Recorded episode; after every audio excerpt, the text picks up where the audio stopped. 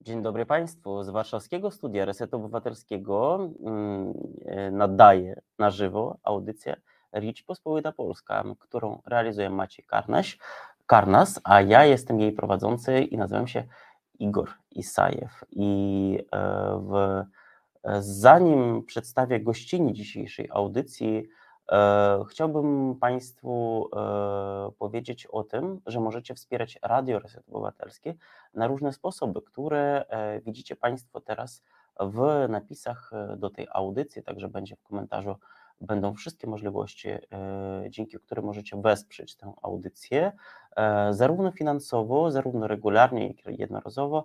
Także możecie Państwo nas wesprzeć poprzez to, że będziecie mówić o tym, że Radio Reset Obywatelski E, istnieje, że nadaje z Warszawy, że robi ciekawe programy, interesujące audycje, czasem poważne, czasem też śmieszne e, i e, opowiedzieć o tym wszystkim swoim znajomym w sieciach społecznościowych, udostępniając tę i też inne nasze audycje.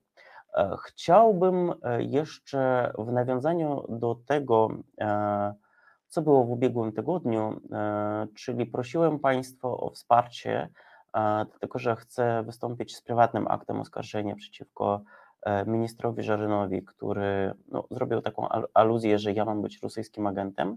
E, I chciałbym bardzo Państwu podziękować, że e, wspieraliście moją zbiórkę, wspieraliście dość licznie i szczególnie chciałbym podziękować pani Bożenie Breczko z Warszawy, która we wszystkich mediach społecznościowych Resetu Obywatelskiego, we wszystkich transmisjach namawiała do wspierania tej zbiórki, także wiedziałem, że um, były, były potem, potem wpłaty. Pani Bożeno, bardzo dziękuję i bardzo chciałbym podziękować siostrze Dorocie za to, że też e, mnie wspierała, napisała kilka e, dobrych, ciepłych słów e, e, w tej także sprawie, wspierając, wspierając mnie to wsparcie jest bardzo potrzebne. Mnie, także atakowanym innym e, dziennikarzom, także tu, e, którzy z tego samego studia nadają, wszyscy wiecie, że mówię także o Tomaszu Piątku, e, który często jest nękany różnymi procesami tak dalej, tak dalej. To jest bardzo ważne dla wolności wypowiedzi, szczególnie w nasze dość brutalne czasy naszej debaty publicznej żadna, e, żaden atak nie może pozostać bez odpowiedzi. Te odpowiedzi mają być stanowcze. Bardzo jeszcze raz Państwu dziękuję.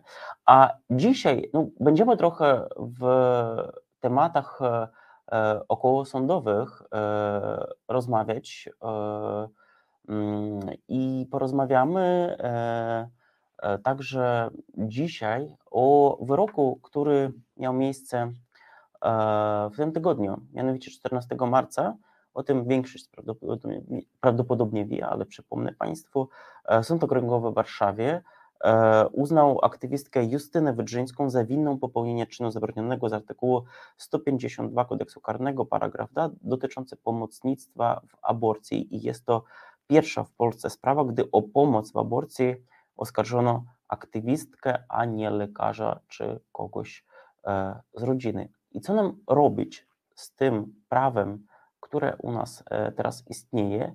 Ja chciałbym porozmawiać z Magdaleną Pacul-Kudelską, e, aktywistką e, ruchu Obywatele RP, także prywatnie wykładowczynią Uniwersytetu Warszawskiego. Dzień dobry, Magdo. Dzień dobry. Dzień dobry. I chciałbym zacząć od tego, bo Obywatele RP wydali oświadczenie po tym wyroku, w którym się powołują także na swoje mm, poprzednie stanowisko dotyczące właśnie rozwiązania kwestii e, legalnej aborcji w Polsce. Chciałbym Cię poprosić, żebyś przedstawiła to stanowisko, natomiast e, naszych słuchaczy i słuchaczek chciałbym poprosić o to, by zadawali nam pytania, także Magdzie, także można prowadzącym też zadawać pytania, byście aktywnie brali udział w tej dyskusji, dlatego że to jest naprawdę bardzo ważna E, dla Polski i dla ustroju państwa sprawa. E, Magdalena.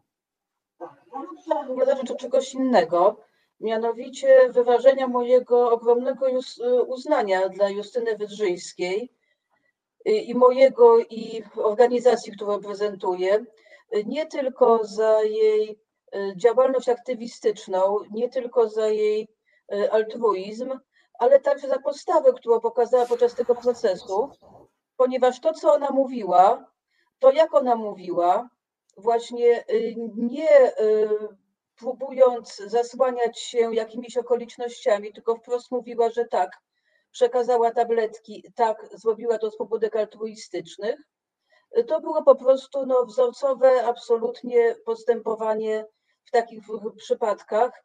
I ja jestem przekonana, że niezależnie od tego, jaki wyrok będzie w apelacji, ta sprawa y, okaże się znaczącym krokiem na drodze legalizacji aborcji w Polsce.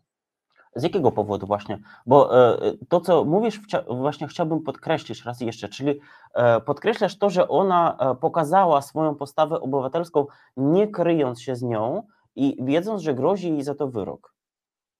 Tak, tak.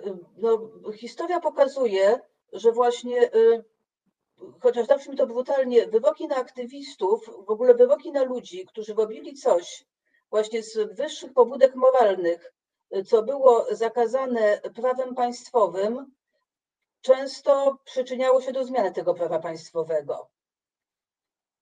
I to jest właśnie taki przykład.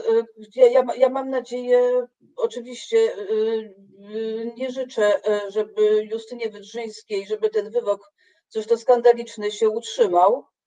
Natomiast no, to jest y, ważna sprawa, jeżeli ludzie widzą, że można zostać skazanym za altruistyczną pomoc kobiecie, która jest ofiarą przemocy domowej, to y, zmienia to, to postawy.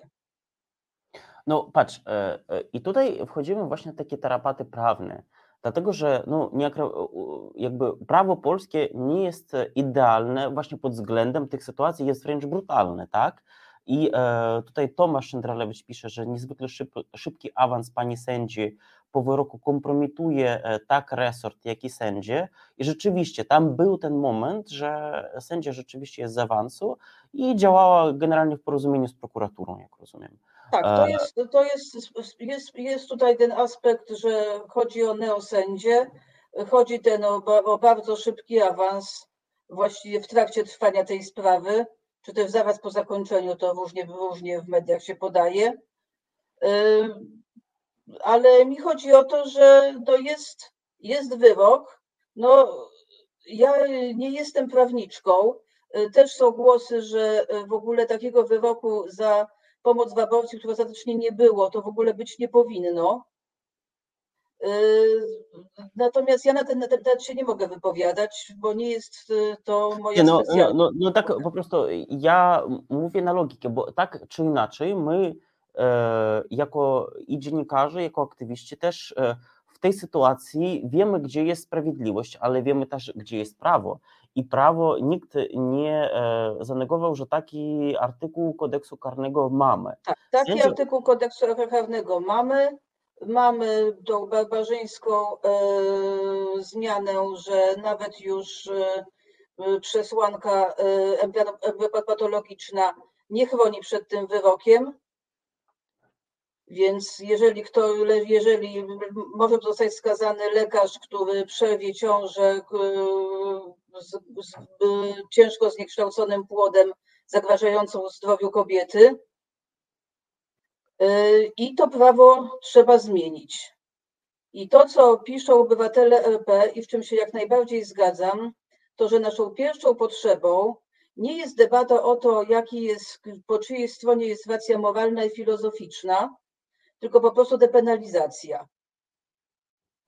To e, znaczy, nie, nie, nie, zajmiemy, nie zajmujemy się rozstrzyganiem tego, y, czy e, aborcja jest prawem kobiety, czy prawo do życia jest prawem płodu, stwierdzamy, że za pomoc w aborcji nikt nie powinien iść siedzieć. Mhm. No patrz, jakby i tutaj e, e, jest taki problem znów, bo ta sędzia rzeczywiście abstrahując od tego, e, z jakiego nadania ona jest, ale ona mogła się za, zachować w ten sposób, że powiedzieć, że oczywiście ta kobieta E, popełniła e, jakiś e, krok, który jest niezgodny z kodeksem karnym, natomiast jakby w porównaniu do innego to jest no, znikoma, znikoma jakby no powiedzmy tak, znikoma szkodliwość tego czynu jest, tak? Na przykład mogła się tak zachować i miejmy nadzieję, że w apelacji na przykład sędzia tak się zachowa.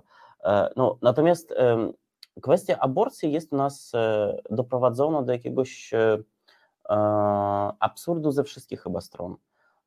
W tym sensie, że wiele ludzi, z którymi rozmawiam o tym, jak to zmienić, no, mam wrażenie, że trochę zachowują się tak, jakby tego przepisu w kodeksie karnym nie było. E, I tutaj e, ważny chyba moim zdaniem był tekst e, kilka tygodni temu Wojciecha Sadurskiego w Gazecie Wyborczej, który też spróbuję zacytować i który pisze, czy tekst nazywa się właśnie wprost, czy można głosować nad prawami człowieka.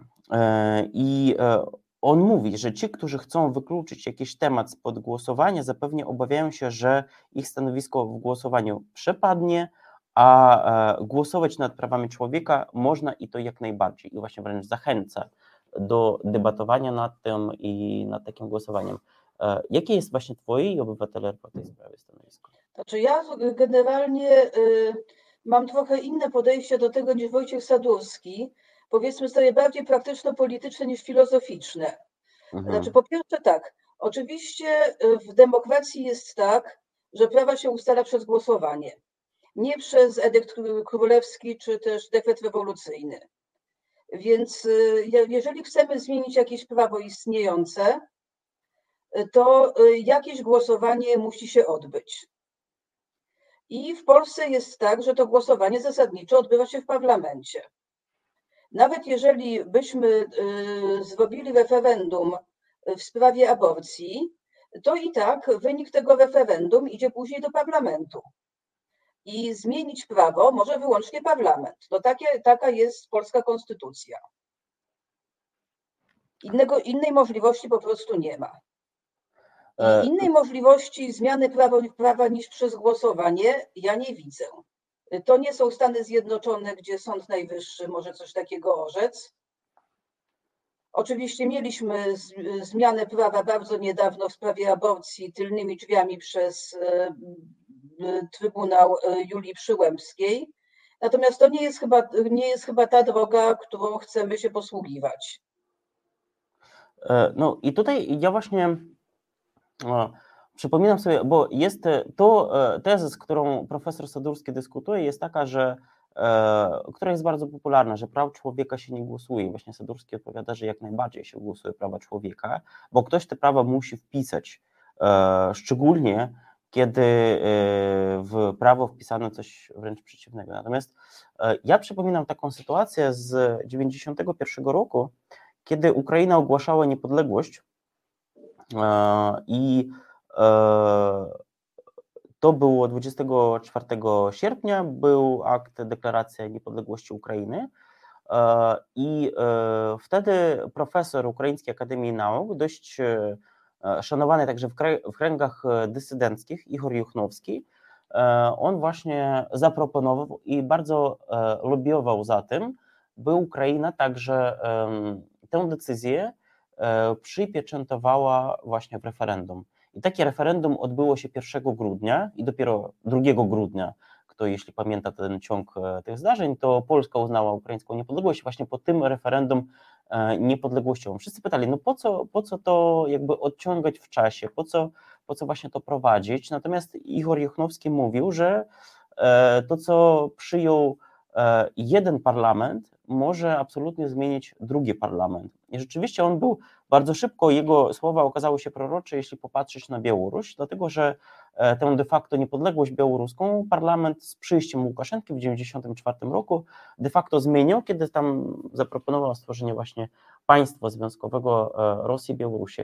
W Ukrainie tego się nie udało i nawet najbardziej, największe prorosyjskie siły nie mogły pójść już drogą białoruską właśnie przez to, że odbyło się referendum w kwestii aborcji. Wiem, że obywatele RP opowiadają się za referendum i tutaj stąpamy na bardzo takie śliskie grunt, dlatego że kwestia referendum została rozegrana także przez niektóre partie polityczne w Polsce, e, jak Ruch Holowni czy Partia Holowni Polska 2050 i PSL. tak?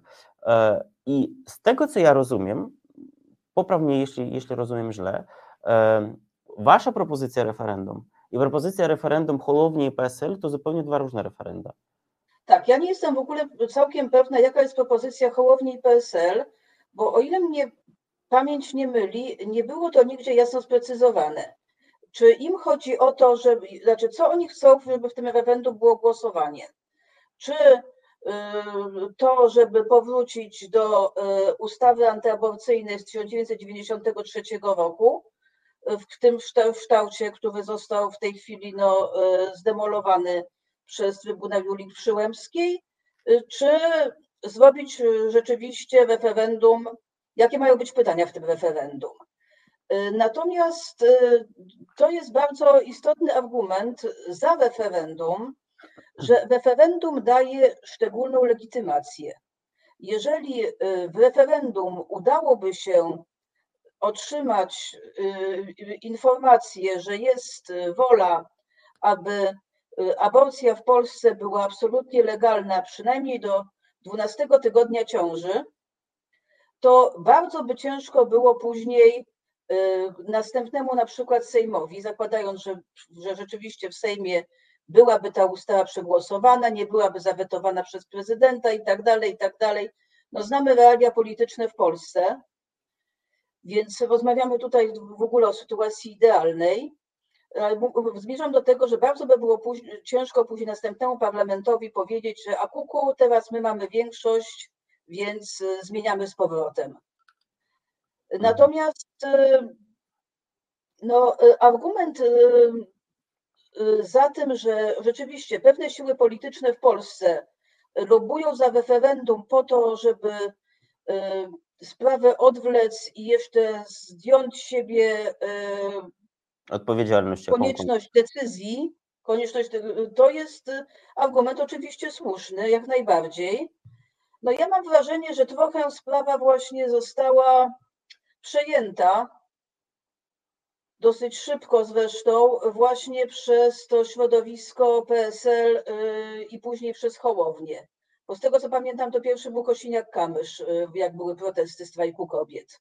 Tak, tak, tak. Właśnie to mnie... muszę powiedzieć, że szalenie zmartwiło, bo ja uważałam właśnie, że, ta, że takie właśnie obywatelstwo, że przekształcenie tego zrywu w takie obywatelskie dążenie do referendum byłoby wspaniałą rzeczą, bo to od razu by y, no, zaktywizowało społeczeństwo nie, tak, nie, nie taki zryw, że idziemy na demonstrację, tylko taką pracę powiedzmy sobie bardziej już organizacyjną.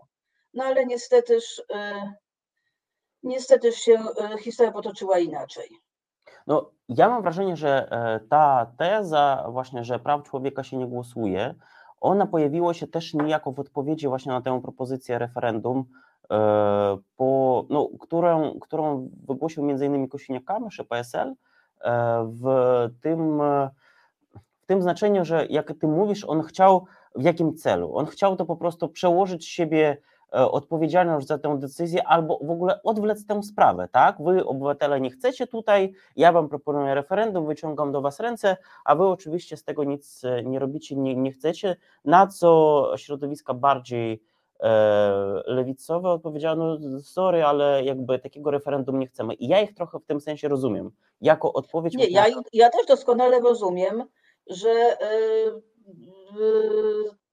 odpowiedź na propozycję Kosiniaka-Kamysza y, taka mogła być, być może nawet taka powinna być.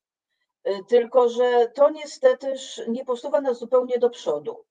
Bo nawet wyobraźmy sobie nawet naj, najbardziej optymistyczny scenariusz, że opozycja jednakowoż wygrywa następne wybory, ma większość w Sejmie. Czy to będzie większość pozwalająca na przegłosowanie Y, liberalizacji ustawy y, antyaborcyjnej. Nie będzie, bo jeżeli opozycja ma, ma mieć większość w Sejmie, to ma mieć tą większość z PSL-em i Kosiniakiem-Kamyszem, którzy, zwłaszcza już Kosiniak-Kamysz mówi otwartym tekstem, że nie, on za czymś takim nie zagłosuje. Mhm. I, no, I gdzie my w tej chwili jesteśmy? No, w jakim punkcie politycznym? Zobacz, e, tutaj jest e, taki komentarz, który chciałbym przeczytać. E, komentarz Tomasza Siędralewicza, który też jest dość popularny. Sondaże sprzyjają przywróceniu kary śmierci, na przykład, czy nie dlatego nikt poważnie nie optuje za tym pytaniem referendalnym? Czy nie byłoby to krańcową kompromitacją nas jako państwa i obywateli?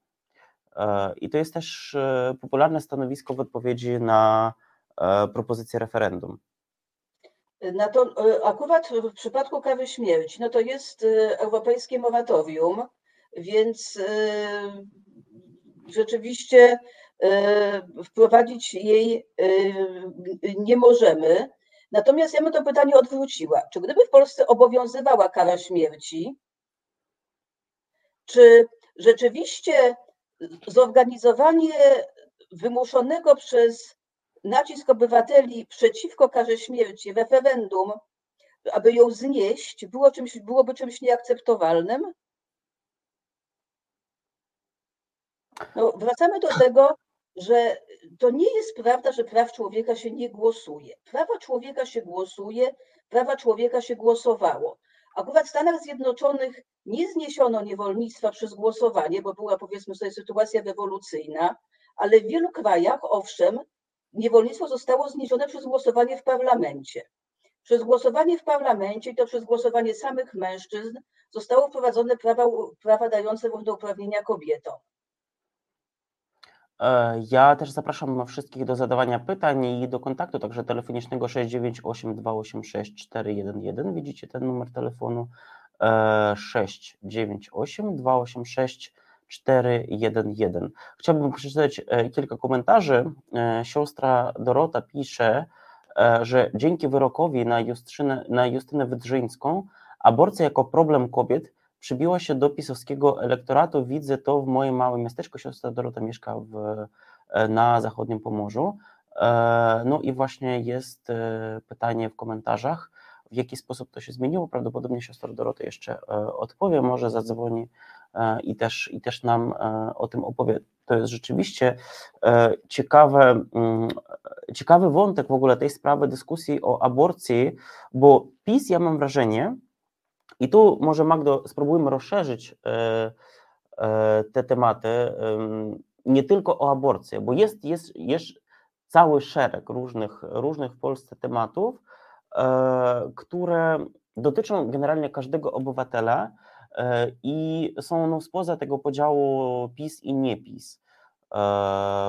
I coś z tymi tematami trzeba robić. Wiem, że obywatele RP mają uchwały. Jakie to są wedle Was tematy, którymi trzeba będzie szczególnie, w sposób szczególny się zająć? No, zdecydowanie mamy e, takie tematy pilne i ważne. To jest tak, kwestia transformacji energetycznej, kwestia kryzysu klimatycznego, kwestia e, środków, które trzeba będzie przyjąć, żeby się bronić przed skutkami kryzysu klimatycznego. To, jest, są, to są kwestie y, dotyczące y, praw osób niepełnosprawnych. Y, to są w ogóle wszystko kwestie, które są rzeczywiście absolutnie ponad podziałami politycznymi. Oczywiście politycy różnych partii próbują nimi grać, natomiast jeżeli chodzi o elektorat, tutaj nie ma takich ostrych podziałów, jak są w no w tych sprawach, które politycy już grali od dawna, na przykład w przypadku w kwestii aborcji. Chociaż i tutaj to jest sprawa bynajmniej nie, nie taka jednoznaczna, bo wiele z osób, nawet głosujących na PiS, zwłaszcza kobiet, y, w, spraw, w kwestii aborcji z politykami PiS się nie zgadza. No i to chyba właśnie to, o czym pisze siostra Dorota, że, że widzi to w jej małym um, miasteczku. I to jest, e, dochodzimy do ciekawego wątku, e, mianowicie kiedy rozmawiałem e, w styczniu z Pawłem Kasprzakiem z Obywateli RP, to pojawił się taki u nas wątek w naszej rozmowie, że obywatele RP proponują właśnie wspólną listę i tutaj, i właśnie to bardzo przypomina historię z referendum że i tutaj wkraczają politycy e, właśnie z największych e, sfer i e, de facto deprecjonują albo przeinaczają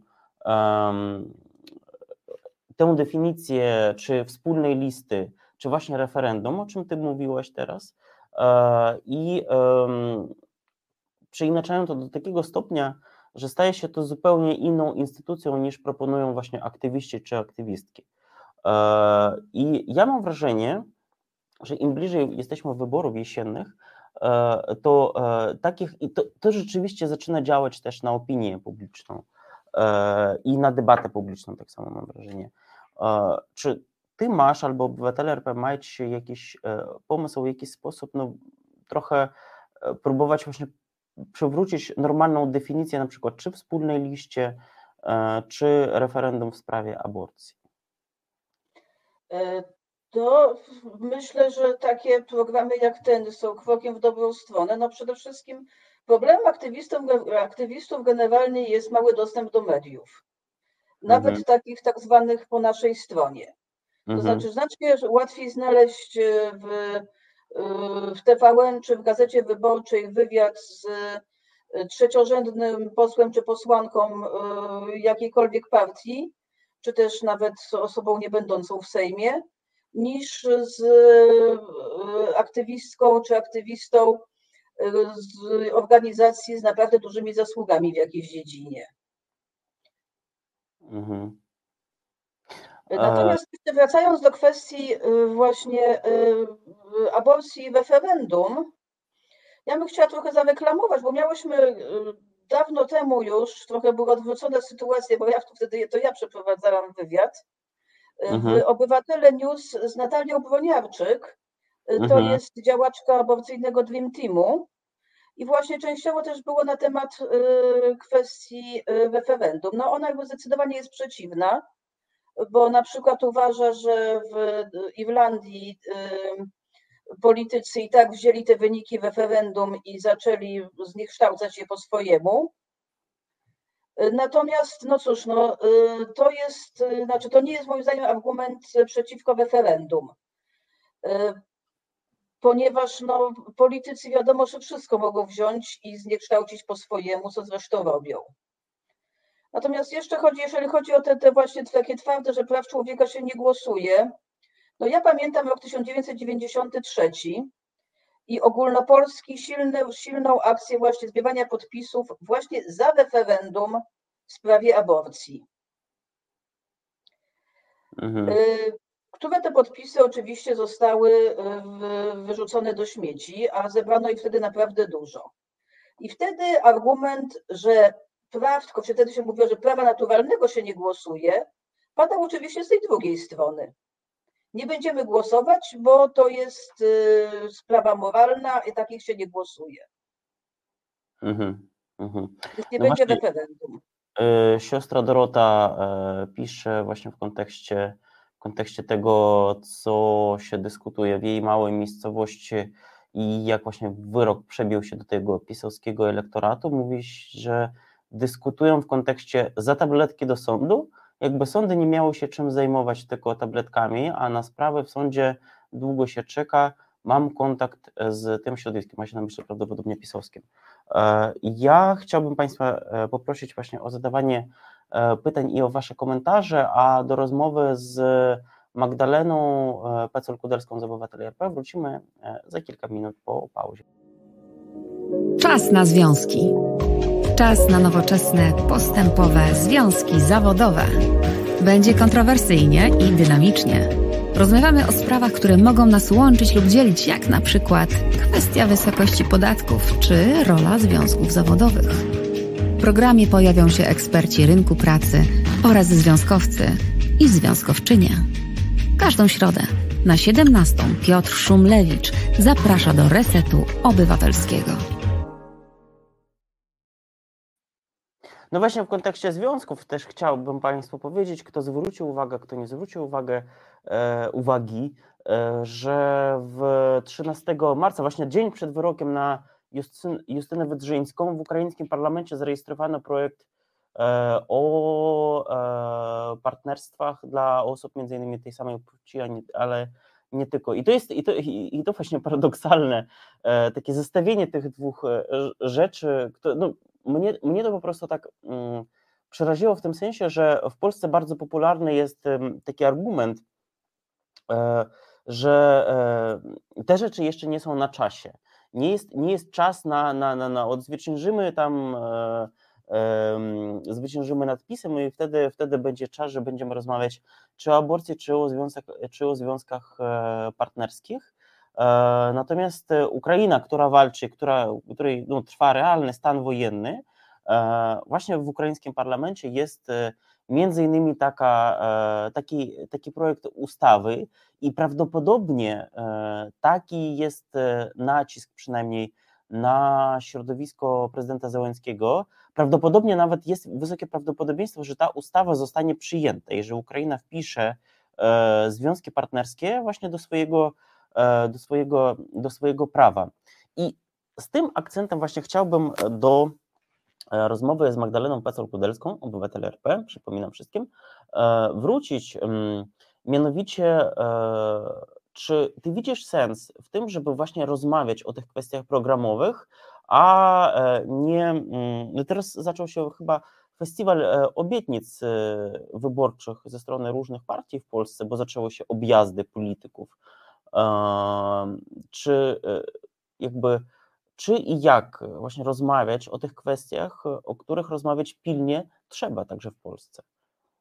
Moim zdaniem nie tylko trzeba rozmawiać, ale trzeba naciskać na polityków, bo yy, znaczy tworzyć właśnie mechanizmy nacisku, autentycznego nacisku, yy, bo yy, wiadomo, że po wyborach może się bardzo szybko okazać, no, że nie ma klimatu, nie ma woli politycznej, nawet jeżeli, jeszcze raz powtórzę, nawet zakładając optymistycznie, że obecna opozycja wygra te wybory, no to mamy kwestię oczywiście PSL, mamy kwestię Hołowni y, i będzie to y, doskonały, znaczy no, faktycznie, jeżeli nie ma większości w parlamencie, no to cóż my możemy zrobić? Nie ma jej, tak? Y, a znaczy nasze doświadczenie w ogóle, jeżeli chodzi o ten klimat przedwyborczy, jest fatalne, że właśnie wtedy bardzo często sprawy fundamentalne, sprawy praw człowieka schodzą na dalszy plan, bo to nie teraz, bo najpierw trzeba odsunąć PiS od władzy. A mm. jakieś tam takie rzeczy jak e, prawa tych czy innych, no to na potem, z tym, że mm, doświadczenie historyczne uczy, że to potem może nigdy nie nadejść. No, e, zobacz, nie... a ty mówisz o autentycznym nacisku na polityków. Jakie konkretnie to są? Tutaj mamy jakieś grono słuchaczy i słuchaczek teraz. Jakie konkretnie narzędzia nacisku możesz e, zaproponować? I e, Jeżeli chodzi o nacisk na polityków opozycyjnych, no to y, mamy narzędzia, narzędzia, które zresztą były wykorzystywane, żeby zobowiązywać polityków opozycyjnych do podpisywania pewnych deklaracji. Y, I to y, były, były te narzędzia wykorzystywane przez różne środowiska, nawet można powiedzieć z powodzeniem. Y, druga, drugi mechanizm nacisku wysłuchania publiczne, które obywatele w swoim czasie organizowali, no nie cieszyły się one specjalnym powodzeniem, ale mamy opracowaną mniej więcej do tego metodologię. A co to są wysłuchania publiczne właśnie? Może, może opowiesz to o tym? Jest, ta, to jest taka e, organizacja, znaczy organizacja, przedsięwzięcie trochę wzorowane nad tym, co na przykład się odbywa w Stanach Zjednoczonych, jak mamy kandydatów, e, powiedzmy sobie, na sędziów albo na senatorów, że są zadawane pytania, znaczy nie jest, nie jest to, od razu powiedzmy, nie jest to debata i nie jest to prezentacja polityka jako taka. To jest to, I są to zadawane konkretne pytania dotyczące konkretnych spraw, no szczególnie takich, które dany polityk deklaruje jako swój, y, swoją dziedzinę szczególnego zainteresowania. I y, polityk ma określić, jakie jest jego bądź jej stanowisko w danej sprawie. Mhm. Mogą to być te pytania z listy przygotowanej i większość z nich to jest, to, taka jest. Ta lista jest polityczce znana przed, przed tym, zanim zostanie zaproszona na wysłuchanie publiczne. Także może się przygotować.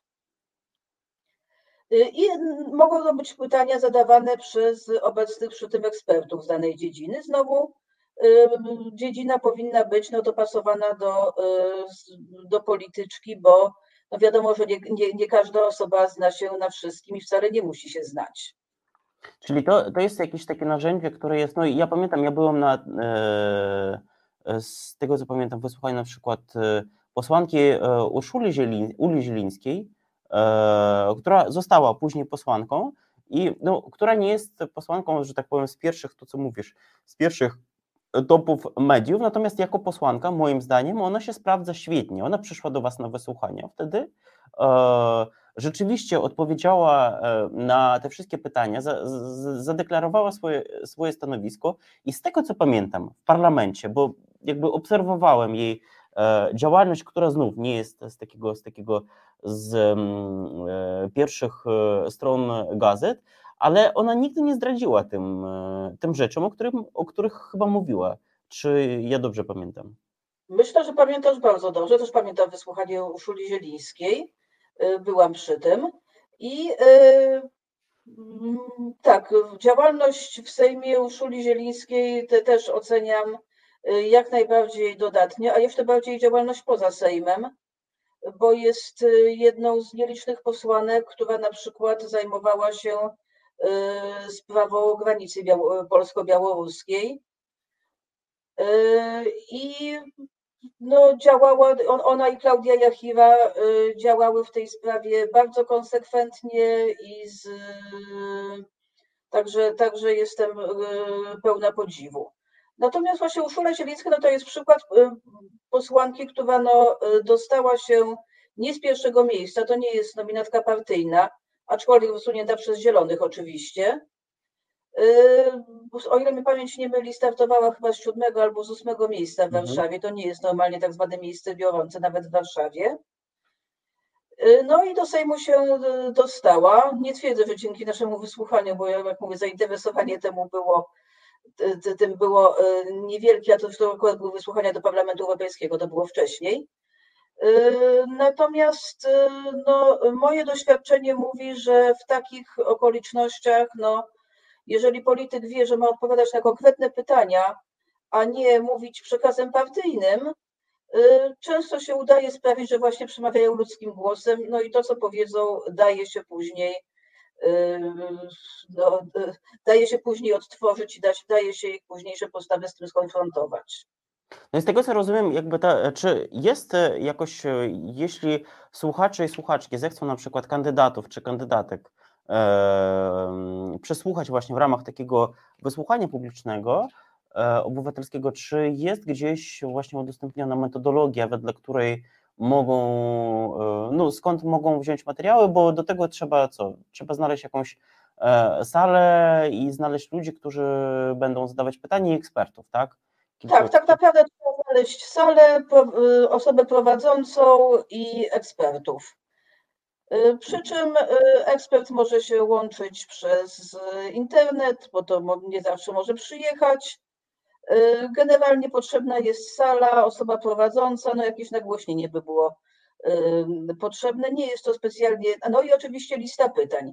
Lista pytań, listy pytań my będziemy, jak sądzę, czy też inne środowiska z nami, związa, z nami związane, mieć przygotowaną i jak, naj, jak najbardziej bardzo chętnie każdemu zainteresowanemu ustąpi, udostępnimy taki, e, taką książkę kucharską, e, co jest potrzebne i żeby zrobić u siebie wysłuchanie publiczne, jak najbardziej zachęcamy do tego. No ja właśnie też Ale...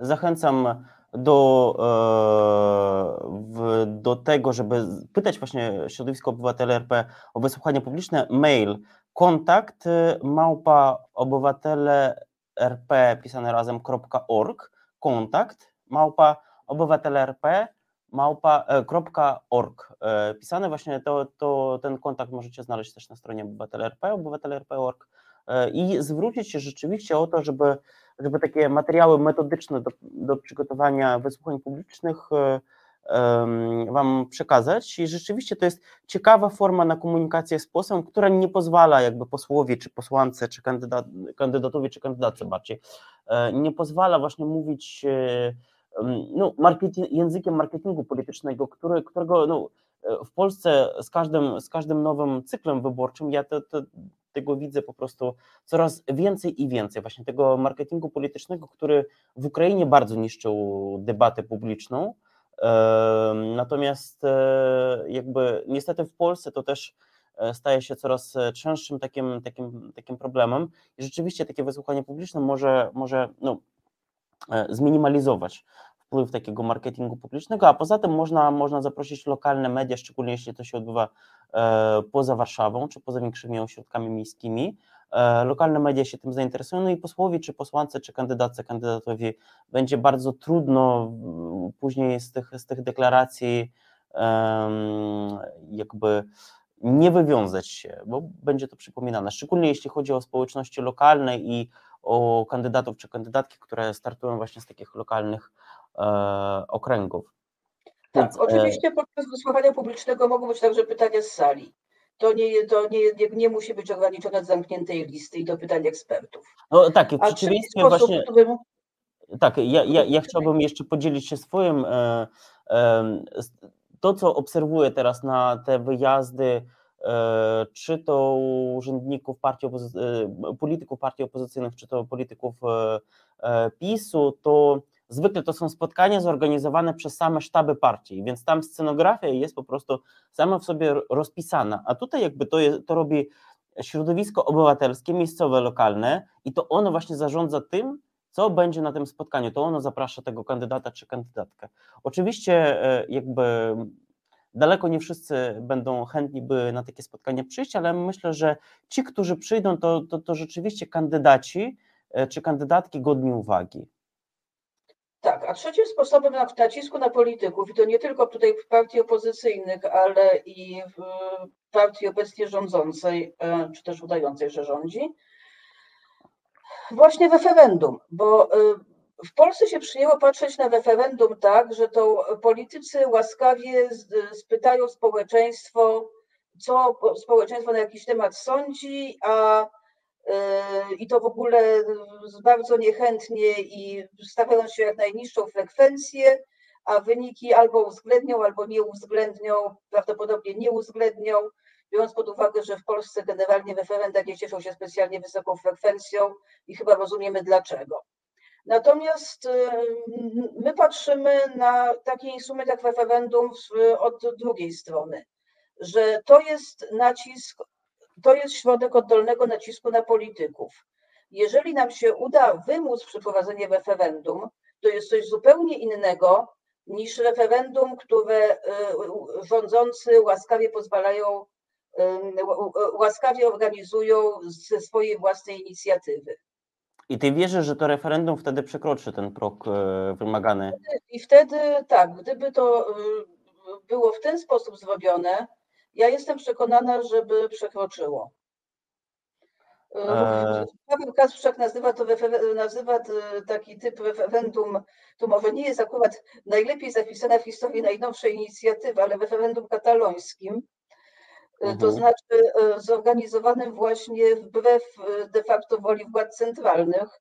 Oczywiście mhm. wiążącego referendum ogólnopolskiego się nie da w ten sposób zorganizować, E, natomiast da się wywierać oddolny nacisk, żeby to referendum było. No, w, w ostatnich latach jedna była taka próba podjęta, to była kwestia likwidacji gimnazjów. Były zebra, było zebrane 700 tysięcy głosów, e, znaczy 700 tysięcy podpisów, pamiętam, bo zbierałam.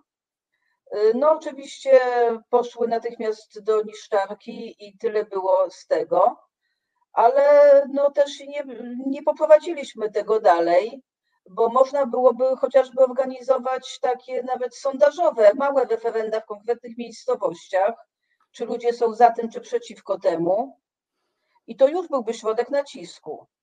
Bardziej skuteczny moim zdaniem niż demonstracje, bo wiadomo, że z demonstracjami się rządzący mogą nie, nie liczyć, bo tam y, idą zwolennicy opozycji, ale w takich... Chyba, chyba to już stało się dobrym, dobrym gustem, bo się nie liczyć z demonstracjami w Polsce. Na tym polega problem polityki i to chyba tak. te, także opozycyjnej.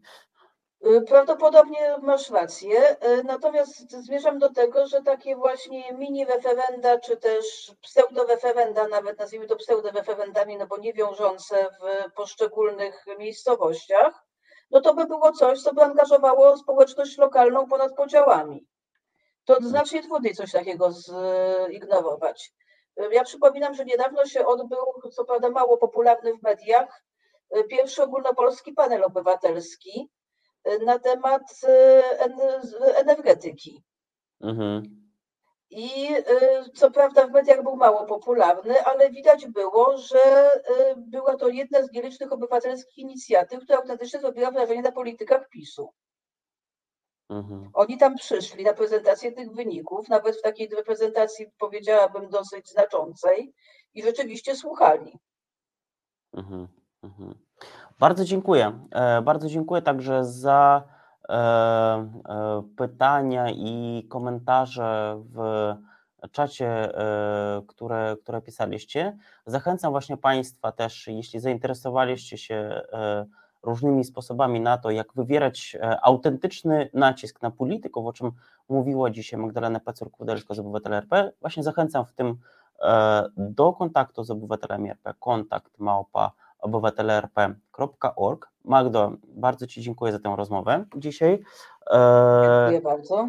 Na koniec chciałbym e, zachęcić wszystkich Państwa raz jeszcze do tego, żebyście wspierali Państwo Radio Reset Obywatelskie i różne obywatelskie inicjatywy, także jak Ruch Obywatel RP.